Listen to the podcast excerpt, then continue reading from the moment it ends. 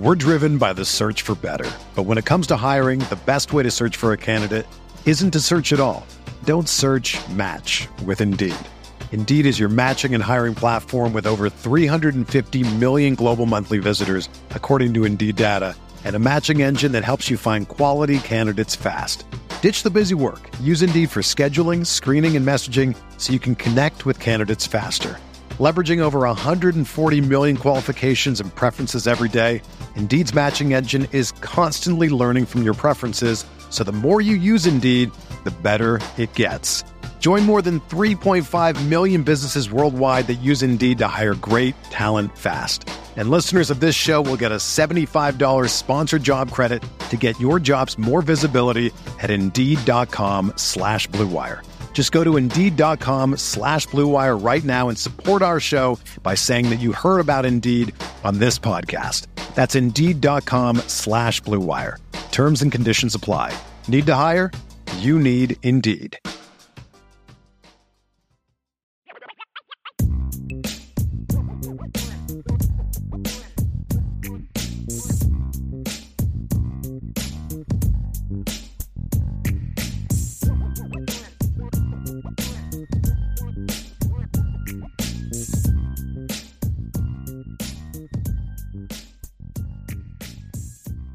So Ryan, let's dive over to the mailbag. We have some super chats here. We'll start off with Dan Muller with a super chat. Thank you, Dan.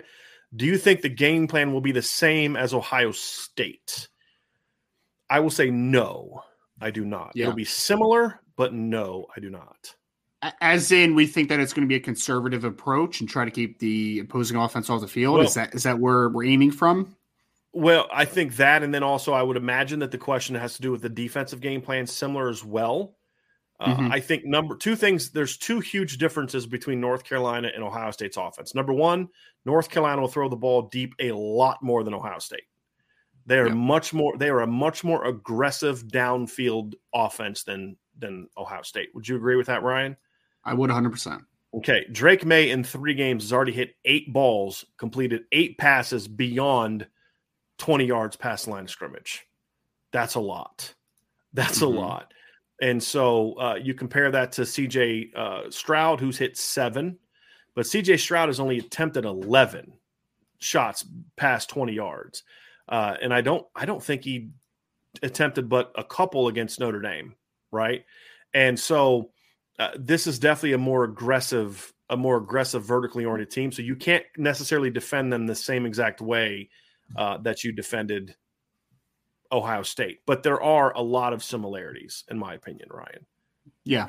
Well, I think I think one thing that'll be similar is I I do like I will I do hope that Notre Dame's secondary is planning to be very physical with the Notre with the North Carolina wide receiver unit, right? Like I think that that's a Mhm. thing that could be definitely part of the equation. But I agree with you. I don't think that it's going to be like a mirror image type of thing, right? Because also on the other side of it, it's like you're playing against a completely different defense than what you saw at Ohio State. Like Ohio State had a real like their defense looks very much improved so far this year, and I just Mhm.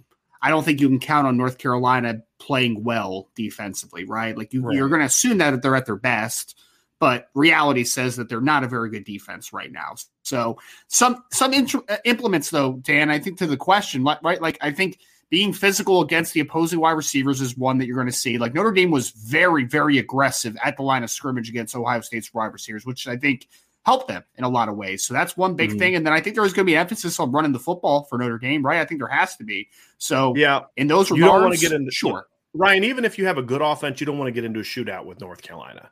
absolutely I mean, not. Wake Forest showed that. You just eventually your defense is going to wear down, right? And and you're going to not be able to make stops. I think for me, look, if you play Ohio State five more times, you're probably not going to hold them to 21 points anymore ever again. I mean, it just Mhm. it, everything kind of went right. They played well. Ohio State also didn't play great. Didn't have. I mean, there's a lot of reasons you held them to 21. I don't think it's like if Notre Dame plays Ohio State in a rematch in the playoff, I'm just make or in a bowl game, just for argument's sake, you're probably not going to say, "Hey, well, we got to do is get to 22 and we can beat them." No, they're probably going to score more the next time.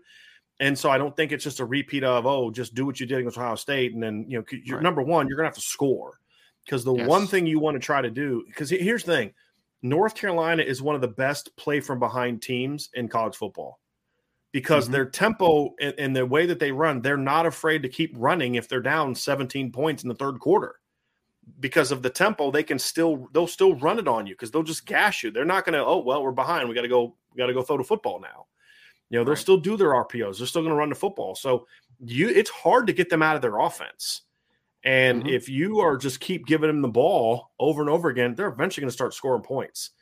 And so you're going to have to control the clock, but you can't do it in the same way they did it against Ohio State. Can't do it that way. Yeah. Like you yeah. have to be aggressive. You have to get points. You can be aggressive yet controlled. And that's the balance that Notre Dame is having a hard time finding right now on offense. But there are times that you do need to maybe push the tempo to get North Carolina on their heels. Because if you just allow this North Carolina team to just line up and have 30 plus seconds to get ready and get their calls in, they're going to have more success than they've had in recent weeks, especially against an right. offense that has shown that they have no ability to throw the ball beyond 10 yards. You know, so a level of execution is going to have to be there as well for Notre Dame. I think a major difference too, Brian, is like you going into the Ohio State game, you you thought that the offensive and defensive line could obviously out physical Ohio State. It ended up not really happening, right? Like Ohio State kind of counteract that physicality. I think you mm-hmm. feel pretty good about the odds, though, that Notre Dame's going to come in against North Carolina and be the more physically imposing team, hopefully, right? Like you on paper.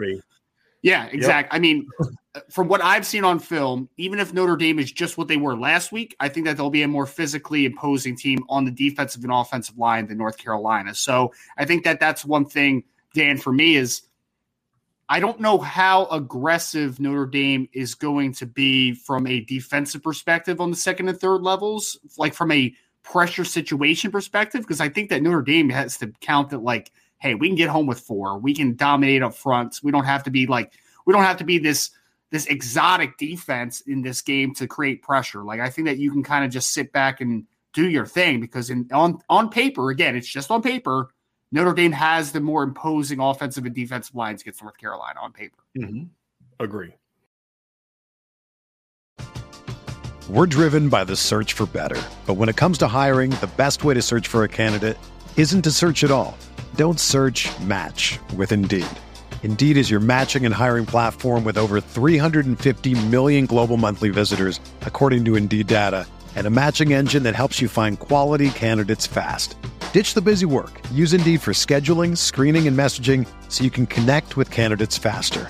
Leveraging over 140 million qualifications and preferences every day, Indeed's matching engine is constantly learning from your preferences, so the more you use Indeed, the better it gets. Join more than 3.5 million businesses worldwide that use Indeed to hire great talent fast. And listeners of this show will get a $75 sponsored job credit to get your jobs more visibility at Indeed.com slash BlueWire. Just go to Indeed.com slash BlueWire right now and support our show by saying that you heard about Indeed on this podcast. That's Indeed.com slash BlueWire. Terms and conditions apply. Need to hire? You need Indeed. Everyone should start their day with a great cup of coffee. And for my family, that means the latest blend from Trade Coffee. My wife loves Trade Coffee. And when my parents were in town for the Notre Dame season opener, I turned them on to Trade Coffee as well. Let me tell you about Trade Coffee. It's a coffee subscription service unlike anything you've tried before because they partner with top independent roasters to freshly roast and send the best coffees in the country direct to your home on your preferred schedule. Their team of experts do all the work, taste testing hundreds of coffees from across the U.S. every month to curate over 450 exceptional coffees that make the cut. The coffee we got from Trade was superb. My wife is very picky with her coffee. I've told you that before, so I trusted Trade Coffee and had her fill out their quiz.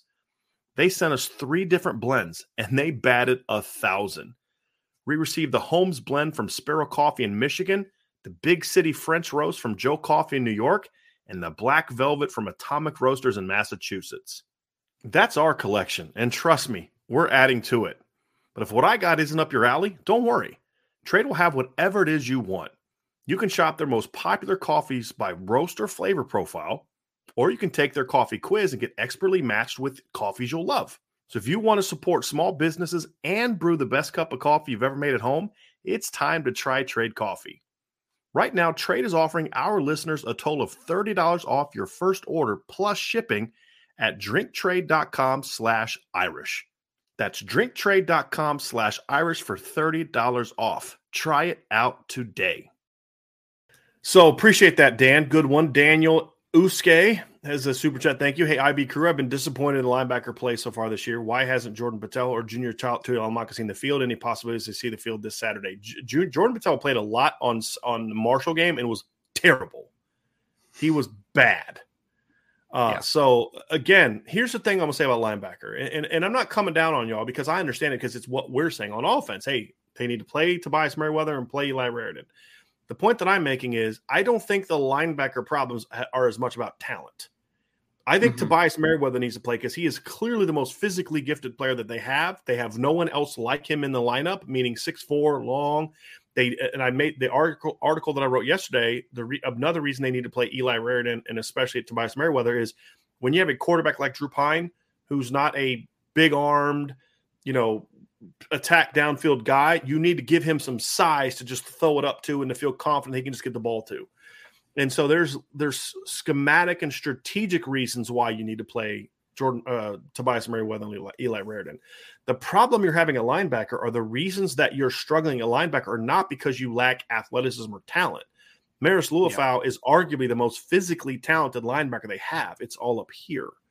JD Bertrand has regressed not because he's slow and unathletic or he's not long, it's because up here. And if those guys are struggling, then what's to say that the line, the veterans or, or the young guys are going to go in and all of a sudden figure things out? And right. my point is, you can change out your entire linebacking corps, nothing's going to change because talent's not the problem. The problem is that whatever's happening in the week of practice leading into Saturday, whatever they're teaching them Monday to Friday is not making it to Saturday. And I think yeah. part of that is because they are putting too much on them. There's too much pre-snap adjustments they have to make. There's too many too many post-snap responsibilities. That's why we've said they've got to scale things back and let the linebackers play fast. Once they figure that out, then you could add more onto their plate. That's especially true against North Carolina. If you're giving them a lot of different checks and looks and corrections and adjustments based on them going to motion, they will motion you to death and they will kill your linebackers in this game. So yeah. I don't think putting the younger guys or other guys on the field fixes anything until that part of this has changed. That's the difference between the advocacy for Tobias and Eli and Chris Tyree to play more and the linebackers to play more. Before it was you're not putting your best dudes on the field. Now it's yeah. you're not you're you're doing things coaching wise that are not allowing your players to play to their full potential. That's also happening on offense. But it's also about your most talented players are not there. I don't think that's necessarily the case. Like you say, oh, you know, play Jaylen Sneed. Is he really that much more talented than Marist Liufau? No, he's not. No. Maybe eventually, but not right now. Sure. There's the issue isn't athleticism, it's they're thinking too much. They're not playing aggressively and, and they're not playing sound and, and I, I, feel like there's a big misnomer at the linebacker position all the time, Brian. And like this happens in the NFL draft circle and just like the general kind of evaluation circle of linebackers. Linebacker is such a mental position, man. Like people mm-hmm. act like it's like just a lack of athleticism and stuff, and that these, you know, more old school linebackers can't play in today's game. That's not really true if we're being completely honest, right? Like they mental processing and eye discipline and the ability to be quick out of your trigger are so important at linebacker. If you have that baseline, linebackers can play football. After that, it's like, okay, now they're a very technically sound and savvy player and also a crazy athlete, right? Like that kind of takes you to the next level. But I really do think there's like this big misnomer of like, that Notre Dame's linebackers lack athleticism. They lack this talent. I, I disagree with it. I disagree with it imminently. Like right now, Marist Liufau is not playing bad football or below average football, however you want to quantify it, because he has because he lacks athleticism or size. That's not why, right? Like it's it's eye discipline, it's trigger. Those are the things that are making him not play great football. Is Jack Kaiser a bad athlete? Absolutely not. He's not a bad athlete. That's not why he's well. playing bad athlete. Right. Yes. Well, well yeah, Which of course. Yeah, that, that's the right. which is the nuance to playing the linebacker position, right? Like there's mm-hmm. lack of nuance at the position right now, which I think is what's holding them back personally. And doesn't change if you switch the personnel out. Yes, I mean it, that's that's the reality of well, it. Well, because because the guys that everyone wants to see play, the Jaylen Sneeds of the world, and like cool Prince man, Holly, I want to see them play too. Heck yeah, yeah. Yeah. I want to see them play too. Prince Kollie yeah. and, and Junior Tuihalamaka. I want to see all those guys play too. But the fact of the matter is, is that we're talking about the, the fact that the nuance and the the the savviness of playing the position is what's lacking in, in the linebackers right. right now. So we're going to put first and second year players on the field, and that's yeah. going to change. Like that's not how that like changes. Ryan, if right? this was a situation like 2020 with Shayne Simon, mm-hmm. I'd be advocating for Prince Kollie to play now. Right. If if if Marist Liufau was, you know, he was there, he was where he was supposed to be, he just was having no impact. I'd be advocating for him to get benched for Prince Kollie. Mm-hmm. What we're saying is, yes, the the linebackers are not playing well. That's on them because they're not executing, but it's not just on them.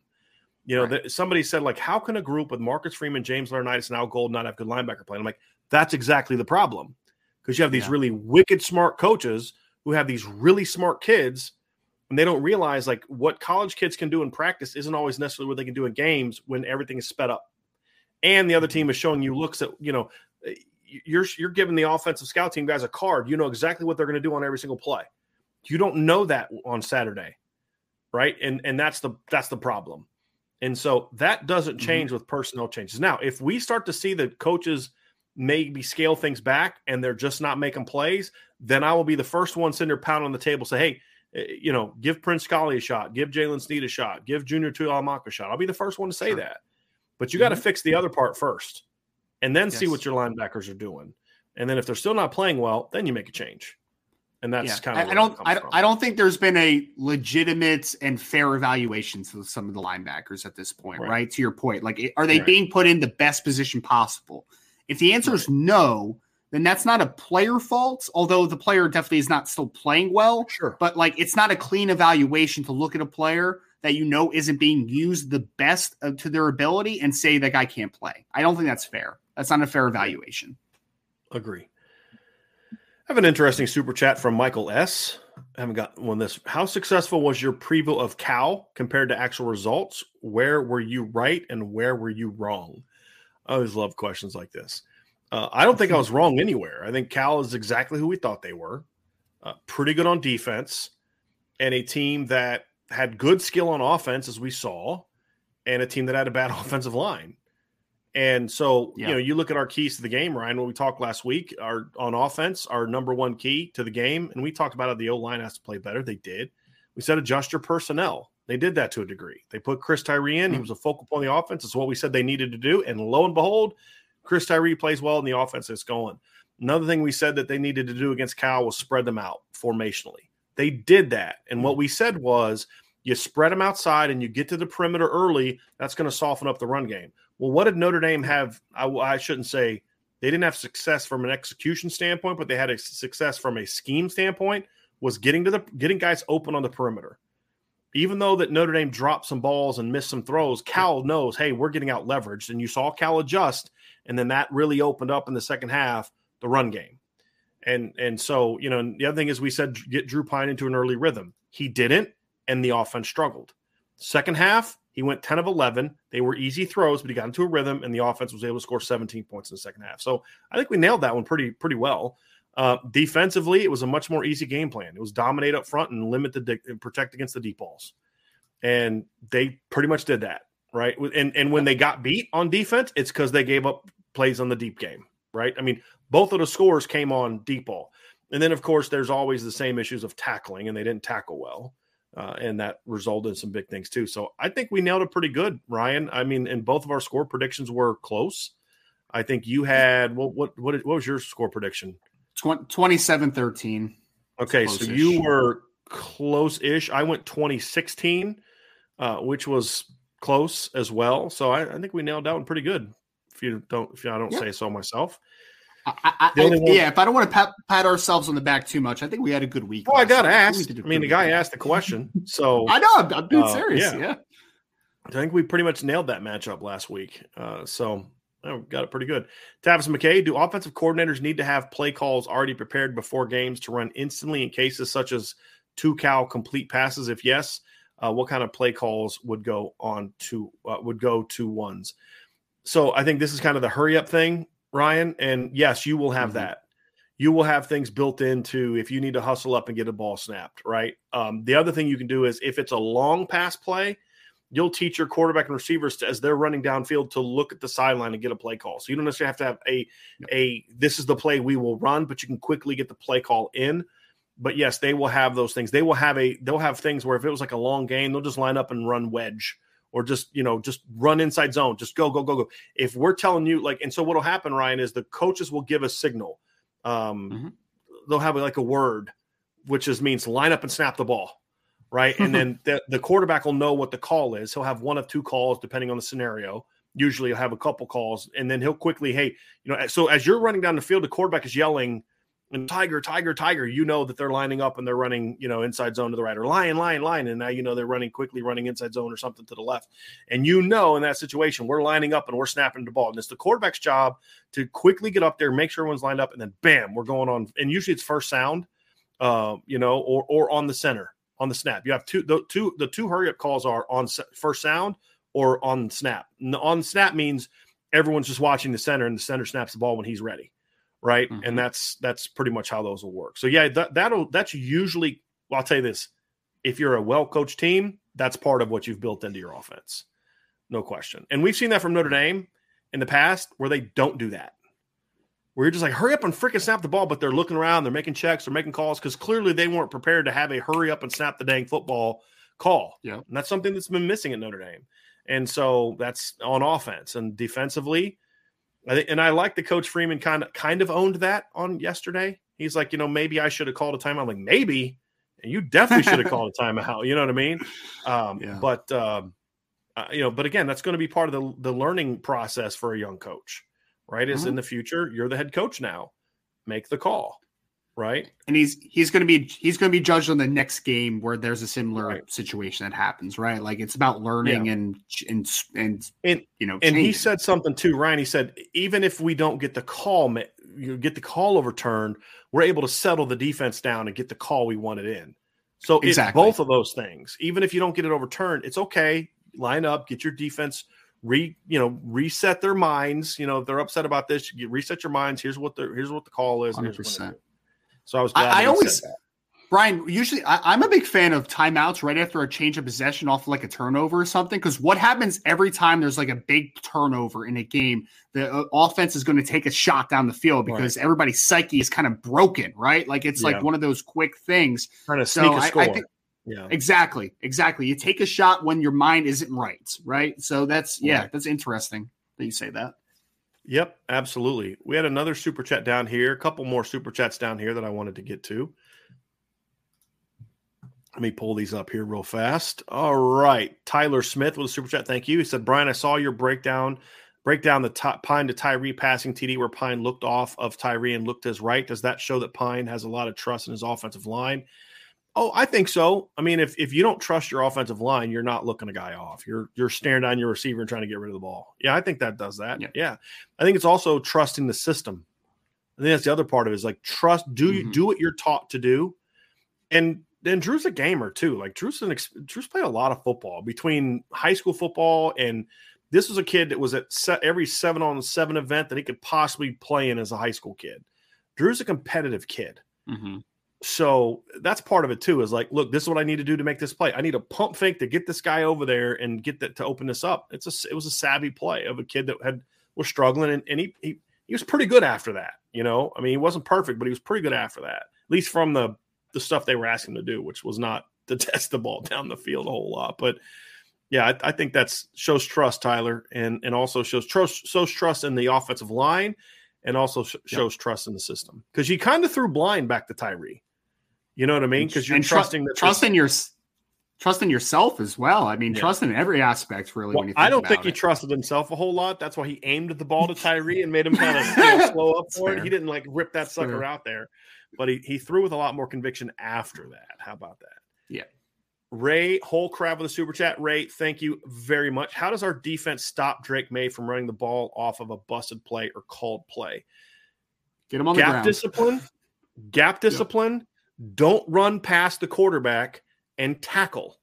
There's a play last year where Sam Howell ran for 20 yards. It should have been a seven yard sack by Isaiah Foskey. I mean, that's the biggest thing is, is, and here's the thing I would rather him step into the pocket than step out of the pocket. That's the other thing that hurt them is when they steps out of the pocket, then the linebackers are going to have a tough, tougher time chasing them down. I also think you need to really rethink how your linebackers are playing. I I didn't understand why they kept stepping into the to the line to defend the backs on checkdowns. Stay back, and then if the back free releases and you got to take them, then take them. Because what North Carolina is going to do that Cal did not do a lot of and should have is free releases from their backs, wheels, angles, seams. They're going to do a lot of that stuff. And especially if JD Bertrand's stepping down, he's going to have a mm-hmm. much hard. Well, it won't be JD Bertrand in the first half, uh, yes. but it, you know, second half. But Bo Bauer, Junior Tuihalamaka, Marist Liufau, whoever, if if they don't, if they're not, I mean, a team that is has linebackers that are as undisciplined and unproductive as Notre Dame has been, I'm I'm going after them early with my backs and tight ends early, and trying to have some success.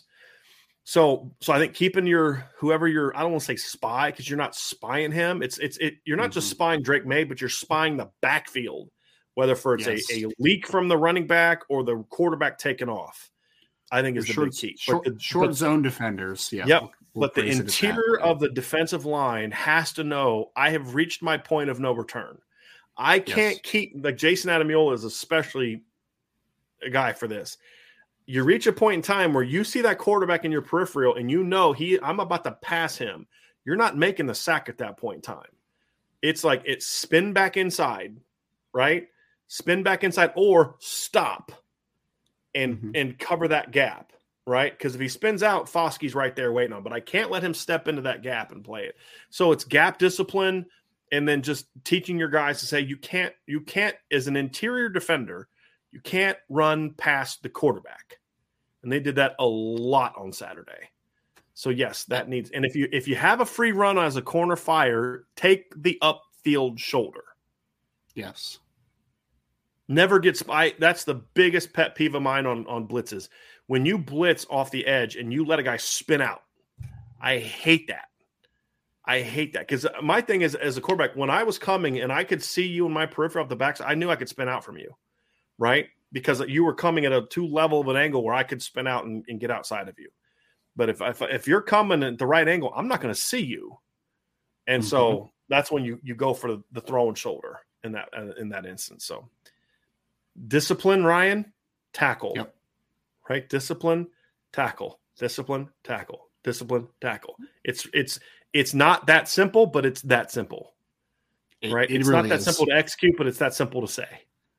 It really so. is. I mean, at the at the end of the day, man, get the guy on the ground. That's all that matters, right? And I think interior pressure is going to be huge in this game, Brian. I know we're not doing yeah. keys to victory, but but with this quarterback who actually has pretty decent pocket movements, interior pressure being able to kind of threaten him early on, I think that's going to kind of rattle him a little bit. So, and that'll lead to as quarterbacks get more frantic, usually they're a little easier to tackle. So, to to yep. kind of add on to that. Yep. Absolutely. We got another super chat down here from uh, another one from Tyler Smith. Thank you, Tyler, very much for that. says, can you guys ask Freeman if he can put Mayer at fullback? I want to see him either run it up the middle or body someone. Know, I'm not going to ask him that. I text him I right think, now, Brian. Text him I think. That, hold on a second. I'm to say, Coach. Um, somebody wants. To, um, uh, I don't think that's necessarily great usage of Michael Mayer as a fullback to run it up the middle or body someone. You know what I would like to see them do, however, is I would like to see them use Mayer in a way where they can hide him a little bit more behind the line with some stuff, mm-hmm. Ryan. I mean, you, you, know what I mean? Like, yeah, sneak him out of the backfield, send him on unders. I mean, they're doing some of the under stuff. Send him on wheels from the backfield a little bit more. Uh, that's what the wheel route was against Marshall. He was lined up yeah. in kind of a wing, like almost kind of in the backfield, and then the, he kind of got you know the, the, the motion allowed him to kind of peek by. That's something that North Carolina does all the time. That Notre Dame should do more of. They use the motion to free that guy up, and then Mayer they ran a clear with the outside guy. They used the motion to suck down the linebackers, and then Mayer just wheeled right outside of them. I mean, well, that's what Brian, North Carolina does just, all the time effectively. We we just spent a lot of time talking about post snap switches. What I mean, I would love to see Michael Mayer as like the the X receiver and have this slot on, on the line of scrimmage and short motion him to do some post snap switch stuff and just kind of getting a little bit of a, a, clean clean release, man. Like, yeah, I agree with you. I think that there's ways. And honestly, folks, if you want to go watch a couple of the North Carolina games from this past year, from you know the, the first couple weeks, they do a great job of just scheming easy stuff for their tight ends in the middle of the field. So I agree with you, mm-hmm. Brian. Like I think there's ways that you can make it easier for Michael Mayer right now because stuff's not always easy for him right now. I mean, because yep. everyone knows who he is, right? So right. I think there's definitely ways that you can take advantage of his skill set still. Yep. And then use him more effectively as a decoy to open other things up. I think that's yeah. another part of it too. Is when or, you know teams are overplaying him, use that. Go ahead, yeah. Ryan. Or you can run a triple option and put Mayer at fullback. I'm there for that. No. See, now you're just you were doing well. You were doing so well. We're an hour and 40 into the show. I haven't had one time where you've ticked me off with some kind of sarcastic comment, and then you just had to go there. You had to, and you went straight for the jugular, Ryan. You went straight for triple option. I mean, you just went right for the yeah. heart of it, man what, what, what what would have been worse if I would have said him at fullback or him as the option quarterback? Which one would have uh, uh, dug it deeper? I mean, honestly, the thing that digs deep is the triple option. I don't care where you put him; it's just a triple option. It can't get any worse than just triple option. I mean, that is the worst case scenario is triple option. So uh, when when, when the next NCAA game comes out, we're gonna play a game, and I'm gonna win with the triple option against you. Yeah, all right. It's not happening, but yes, yes, I've had people have tried that before. Let's just say uh, I'm no Evan Sharpley. I don't lose to Navy. Okay, so I'm just going to leave that there. Oh, that's that was mean. That was mean. There we go. There we go. uh, Kyle Wade says, "Who's the singular most dangerous player for North Carolina for you guys?" I think it's Drake Maye, and, and the reason uh, I say that is is because. W- not it's not it's not the lazy answer like he's the quarterback has to get the ball but because he can hit you with those you think everything is covered and it's third and 12 and he can scramble and pick up a first down because of the way that they play that makes him the most dangerous player not not most because the question was not most explosive or best mm-hmm. or whatever but who's the most dangerous player if drake Maye gets, yeah. gets into an early rhythm and the defense plays undisciplined with gap control and contain as they have the last two weeks drake Maye is going to have a monster game so that's who it is for me, Ryan. How about you? What's your what's your taste? That, that, that's actually where I was leading, especially since Josh Downs is going to be back for this game, but he's going to be coming off an injury. So like I don't know exactly how. I don't know if it'll be hundred percent per se, right? But like because everybody knows that. I mean, we're both huge fans of Josh Downs, right? Like he's one of the best wide receivers in all of college football. He's a fantastic player. But for me, I know what Drake Maye's been doing, right? Like I know that he's been just killing over the last few weeks. I'm interested to see him against a better defense than he's played over the first three weeks. But I mean, I agree, Brian. I think what I've seen of Drake Maye over the first three weeks, and again against App State, Georgia State, Florida A and M, right? So it's not a mm-hmm. it's not a daunting task so far, right? But Drake Maye looks good, man. Yes, looks really good. So well, he's taking shots. He's getting hit in the face. He's willing to let go. You know, in pressure, he's he's played well. He's he's played well. Got another super chat down here from Fred Stadelbauer. And his question is You guys rock. Thank you. Uh, two questions. Number one, why are we not using consistent jet sweeps and misdirection? It's a good question. Uh, two, transfer QB targets next year. PSBK is rooting for UNC. that's that's good, Fred. I like that. Uh, transfer quarterback targets for next year. We talked about this earlier in the week. I'm not really worried about that right now. Like I, yeah. I don't have a clue who a good transfer quarterback would be because it's going to require some sort of kid to get benched late in the year for a young player, some court, some sort of uh, uh, change of coaching, some kid that you know has a good year, but like just look at there's so much that's going to go into it. It's like like look, Bryce Young's not going to transfer to Notre Dame next year, right? I mean, Caleb Williams isn't isn't going to be a transfer to Notre Dame next year, right? Like Drake Maye, somebody a couple weeks ago, someone was like, "You think Drake Maye would transfer to Notre Dame? Why in the world? Yeah, why would he? Would Drake Maye would... want to transfer to Notre Dame, right? I mean, he's from North Carolina and he's putting up monster numbers in that offense while Notre Dame's not completing passes beyond five yards past line scrimmage, right? So, um, just right now, it's just not Fred's not even on radar. It, I'm totally fine with you asking Fred. No, no, I don't. This is not an attack or a shot at you. I get why you're asking that question. It's just for me, it's just not on my radar right now. I'm curious yep. to see how Drew Pyne develops. But uh, transfer quarterback is definitely something Notre Dame needs to do. Whether and it has nothing to do with CJ Carr. If CJ Carr chooses to reclassify, they still need to go get a veteran quarterback because CJ Carr in 2023 is not your answer. CJ Carr coming as an early enrollee, as a reclassified kid, is to get him ready for 2024. So he has a year in the offense, right? Yeah. It is not to have him start in 2023. If that happens, that's not good. I don't want a quarterback starting when he should be a senior. If JT Daniels couldn't do it. There aren't a lot of dudes that can do it, in my opinion, because that's about as advanced of a kid as you can have. Uh, so it, it's needed. It's just the timing of the discussion for me is just not right now, Ryan. That's that's where I'm I, agree. Agree. And, and, if I comment just on the first part of Fred's question, yeah. I, I know you you kind of answered it already, Brian. That like yes, I agree, but I sure. think that jet sweeps specifics of why get into speci- specifics of why they should be using yeah. them more if you're struggling to run the football over the first couple games, that tells me that there's probably an issue with numbers in the box, right? So, how's a way to get numbers out of the box or at least destroy the eye discipline of second level defenders? It's based upon movement, man, and trading, motioning, jet sweeps. It's making eyes move on the second level, and that can create numbers advantages, that can create leverage advantages. That's mm-hmm. the biggest thing. Misdirection, absolutely. Again, don't make things easy for a defense if you're not performing well on the offensive side of the football. Misdirection, killing eye discipline, all those things can help a struggling offense. And that's why I feel like it should be kicked up a notch, right? And you have also guys like Braden Lenzy who have made plays in that role in the past. So let's utilize Several. that skill set. Right. Several. Yeah, and I think it can open up some shots down the field. It can open up some other teams. Look, the reality is Notre Dame has to manufacture offense better. And that's the frustrating thing, right? Is that's one of the things I thought Tommy did a really good job of second half of the year last year was yeah. manufacturing offense. Now I get he doesn't have Jack Coan at quarterback right now, right? And I just love it how there were so many people that crapped on Jack Coan last year, and we defended the kid because the problems year were not Jack Coan's fault. When he finally mm-hmm. got time to throw, Jack was really good.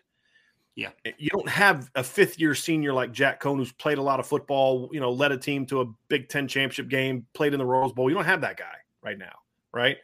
And they they just did not do the things where they built around Tyler Buchner in a way like they were trying to run a Jack Coan pass offense with the Tyler Buchner rush offense, and it just wasn't working.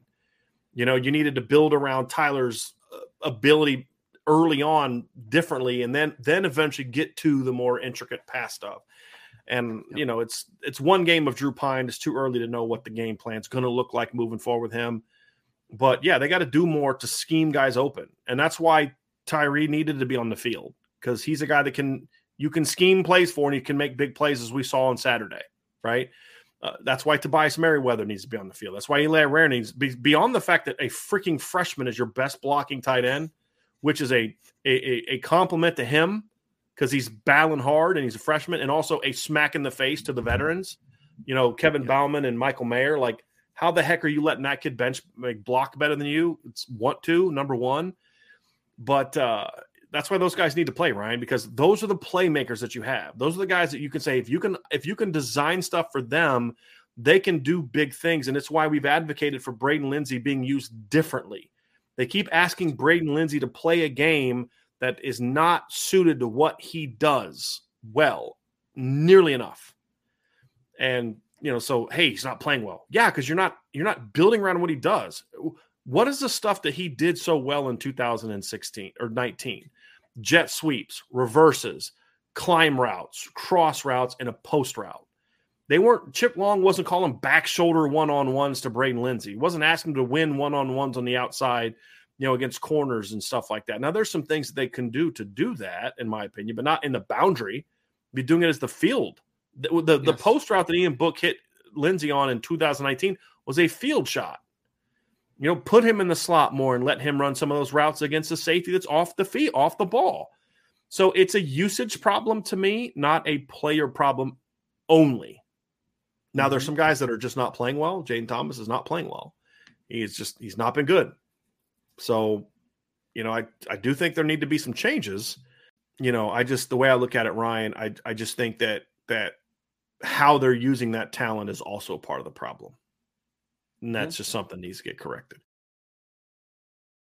When you need mealtime inspiration, it's worth shopping Kroger, where you'll find over 30,000 mouthwatering choices that excite your inner foodie. And no matter what tasty choice you make, you'll enjoy our everyday low prices, plus extra ways to save, like digital coupons worth over $600 each week. You can also save up to $1 off per gallon at the pump with fuel points. More savings and more inspiring flavors make shopping Kroger worth it every time. Kroger, fresh for everyone. Fuel restrictions apply.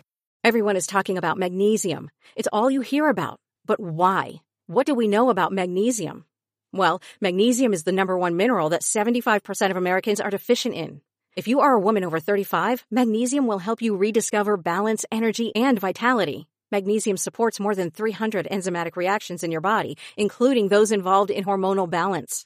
From functional medicine doctors to mental well-being and female hormone experts, we all know that magnesium is the one mineral to improve all aspects of well-being and health. But which one? Magnesium Breakthrough from Bioptimizers, the trusted choice recommended by leading experts with seven best absorbed forms of magnesium to ensure your body receives the support it needs for overall well-being. Go to bioptimizers.com slash balance today and use code BALANCE10 for 10% off. Support your journey to wellness at B-I-O-P-T-I-M-I-Z-E-R-S dot com forward slash balance. Magnesium Breakthrough from Bioptimizers, your foundation to optimal health and vitality. Got some more questions up here. We've got Matt Altenberger. Is it a hot take to say that this game is a turning point of the season? I don't think that's a hot take at I, all. I don't think that's hyperbolic at all, Matt. If I'm being yeah. honest, like it, this is a look. It gets you back to 500. You start feeling a little bit better about yourselves, and you're about to start getting into the meat of the schedule. You know, like you're going to be seeing BYU here pretty soon. You go into a bye week and you're feeling a little bit better about yourself now moving forward. So I think that this mm-hmm. can be a huge injection of confidence if you're able to play well. And I think it can be a, a semi turning point of the season because I think that right now you're just trying to get back into an identity. And I think there was a last week, I think that there was a push towards an identity, but I still don't think Notre Dame's completely understood exactly what they are yet. Right. Will E, in my opinion, this will be a defining game for Marcus Freeman. His adjustments will be critical. If he can't get the team ready, that tells a story. I think that's I think that's accurate. You're mm-hmm. past the quarter that you're past the first quarter of the season. You're you're kind of going into the first third of the season on Saturday. Yep. So yeah, if you can't get this team ready to play technically, emotionally, now what I'll say is Notre Dame was emotionally ready to play against Cal, and they're emotionally ready to play against Ohio State. I think the issue against Marshall was the letdown aspect If you'd put so much into beating Ohio State and to lose that way. I think the team did not respond well, and they took yes. Cal for granted. They're not taking North Carolina for granted because most of these guys remember chasing these guys around last year and how challenging that game was. So they're not going to take it for granted, but can you get them to re- be ready from an execution standpoint? That's a big question mark, Ryan and yeah. and how that gets answered is going to go a long way towards determining how well does Coach Freeman get this team rallied back from mistakes? How well does he uh, uh, get this team, this coaching staff, and then down to the players to make adjustments of things that are not going well? This is what I've said. The most important things that a head coach is, d- does are from Monday to Friday, not Saturday. Now, are there times when something like the timeout call is something that a head coach can do? Sure. But if you don't have a team ready Monday to Friday, it won't matter. That this team on Saturday against Cal was ready to play mentally. Did they execute well? No, they didn't. But it was a they were ready to play. They were mentally locked in. They played hard. They played with a little bit of a chip on their shoulder. They played like they had something to prove, and they did. Now you've got to clean. Now you got to keep that going, but then clean up the execution on both sides of the ball. Those are going to be the keys to this, and and that's where Marcus Freeman will be judged, as as any head coach will be judged. Is how ready do you get your do you get your team to play week after week, and how effectively can you get them to develop and grow and improve as the season goes on? Those are going to be the keys. I can't believe after this week, Brian, we're already a third of the way through the season, regular season. I know that's insane, I man. Know. Absolutely insane. It takes forever to get there, and then it just flies by. Yes. John A. went with a question, Ryan. I'll have you answer this one. We finally saw the D line play aggressively and disrupt versus Cal. Do you think they will carry over to practice and create the good on good we thought was happening in camp? They, have to, John, if we're being honest. Like, this is a situation where, look, on paper, you were a better defensive line than what Cal had offensively on the offensive line, right? You're going into a very similar situation this week. North Carolina's offensive line is not good. It's not very good. It's not. So Notre Dame, in order to potentially win this game, or at least make it a game, you have to dominate both the offensive and defensive lines in this football game, right? So Notre Dame on paper has a advantage in this football game from a defensive line perspective versus the offensive line of North Carolina. And for them to be a successful team, it has to continue. Like it just has to, right? Will it continue? We'll see. But on paper, it should continue this week. There's no doubt about it. Next question, also from John A1, is the Notre Dame offense going to be able to give the defense a good look in practice and preparation for North Carolina? That's a that's a bigger question now than it was a week ago because now the guy that would have been running scout team, Steve Angeli, who could give you a good look, Steve's a, is a kid that has a good arm. He's a kid that is tall like Drake Maye. He's a kid that can move move in the pocket effectively. Now he's probably not running scout team for you. It's probably Ron mm-hmm. Powlus III, who is not a real mobile guy. So yeah, that's a concern. That's a concern for me. And this is where the lack of depth at receiver and running back is also problematic because you're not throwing, you know, really talented young receivers at them because those guys you only have one and he has to play and should be playing on your on your top level. So yeah, it's a good question, John. Is are they going to be able to give him a good look? I, I don't know. I really don't have an answer to that. And, and who who the heck is going to be playing Josh Downs in practice this week? I have no I know, idea. Because even Tobias is six four, like he's nothing like Josh Downs. Right, you know? Lenzy. Yeah, I mean, maybe, maybe, maybe yes. my, my point is maybe this is the week you do a little bit of good on good in some of these yeah. team sessions. You know what I mean? It's a good idea. It's a good um, idea.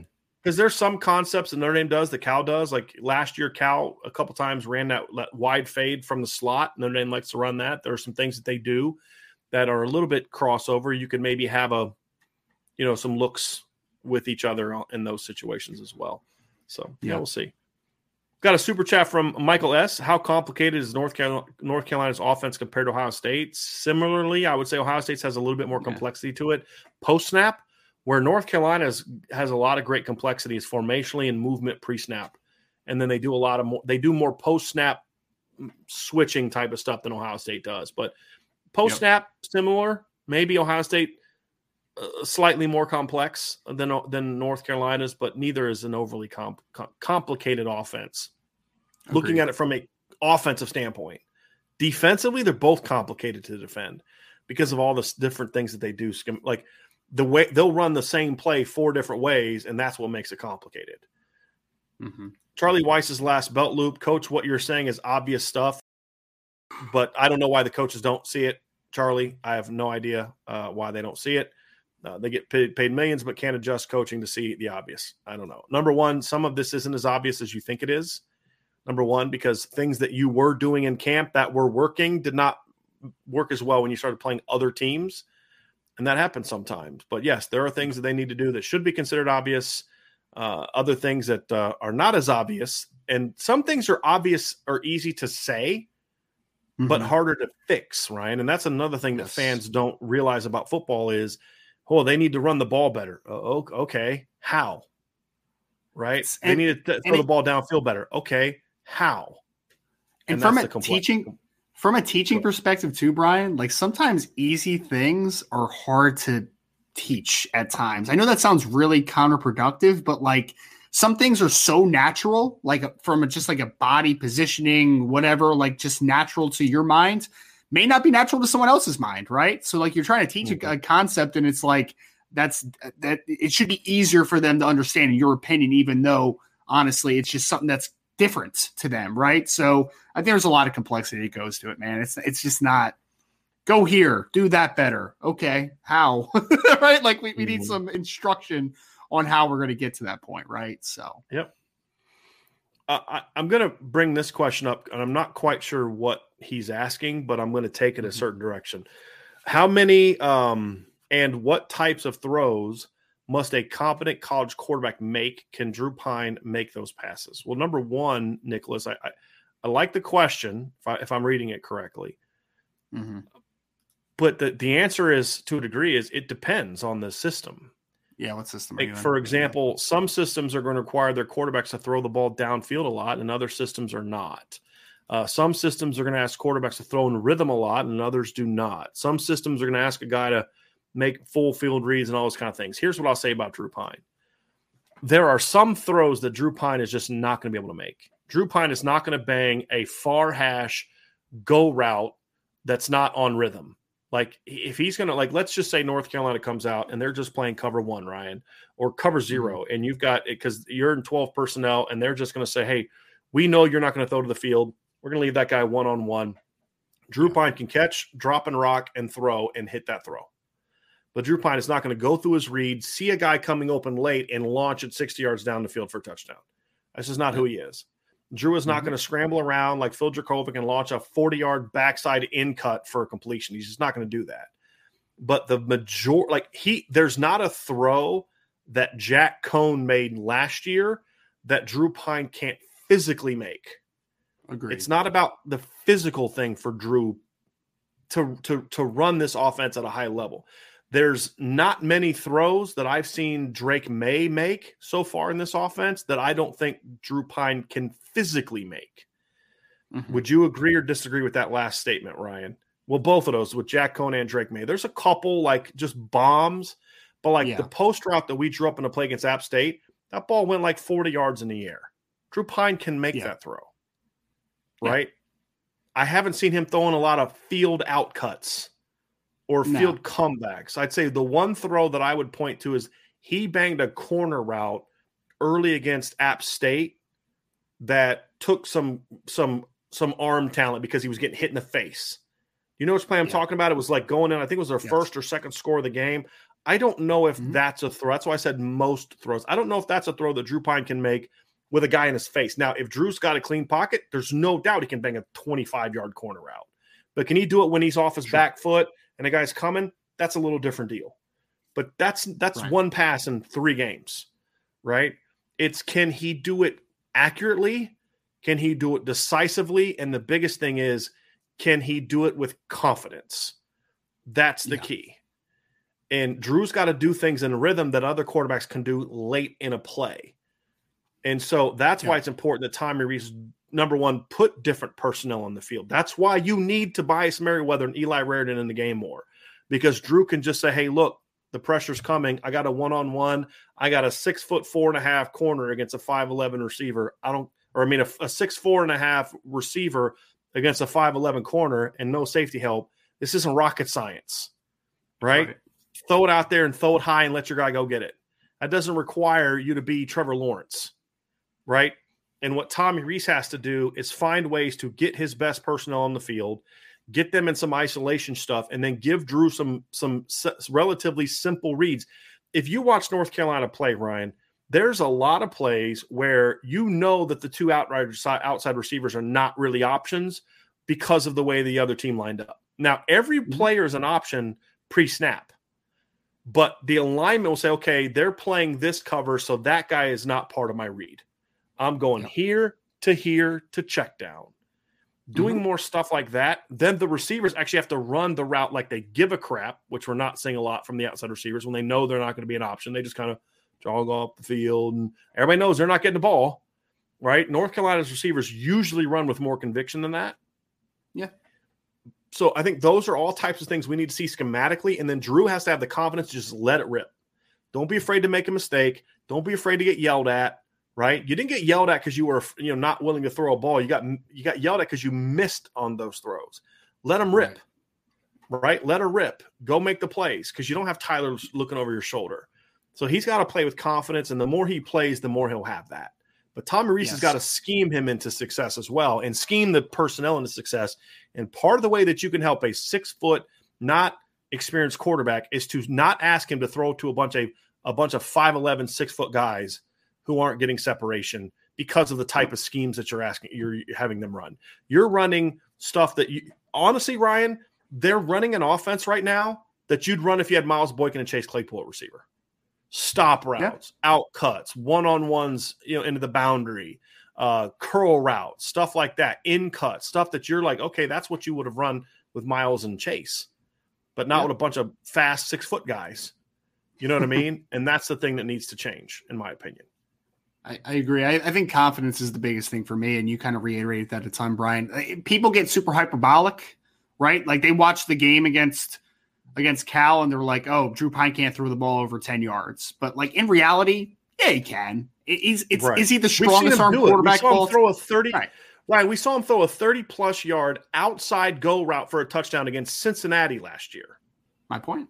It's my yeah, 100%, man. It's it's something where like can he do it? Yes, he can do it, but you have to believe that you can do it, right? Like that's the biggest thing. Does he have a howitzer for an arm? No. Does he have the strongest arm in the world? Mm-hmm. Absolutely not. Does he have a great arm? No.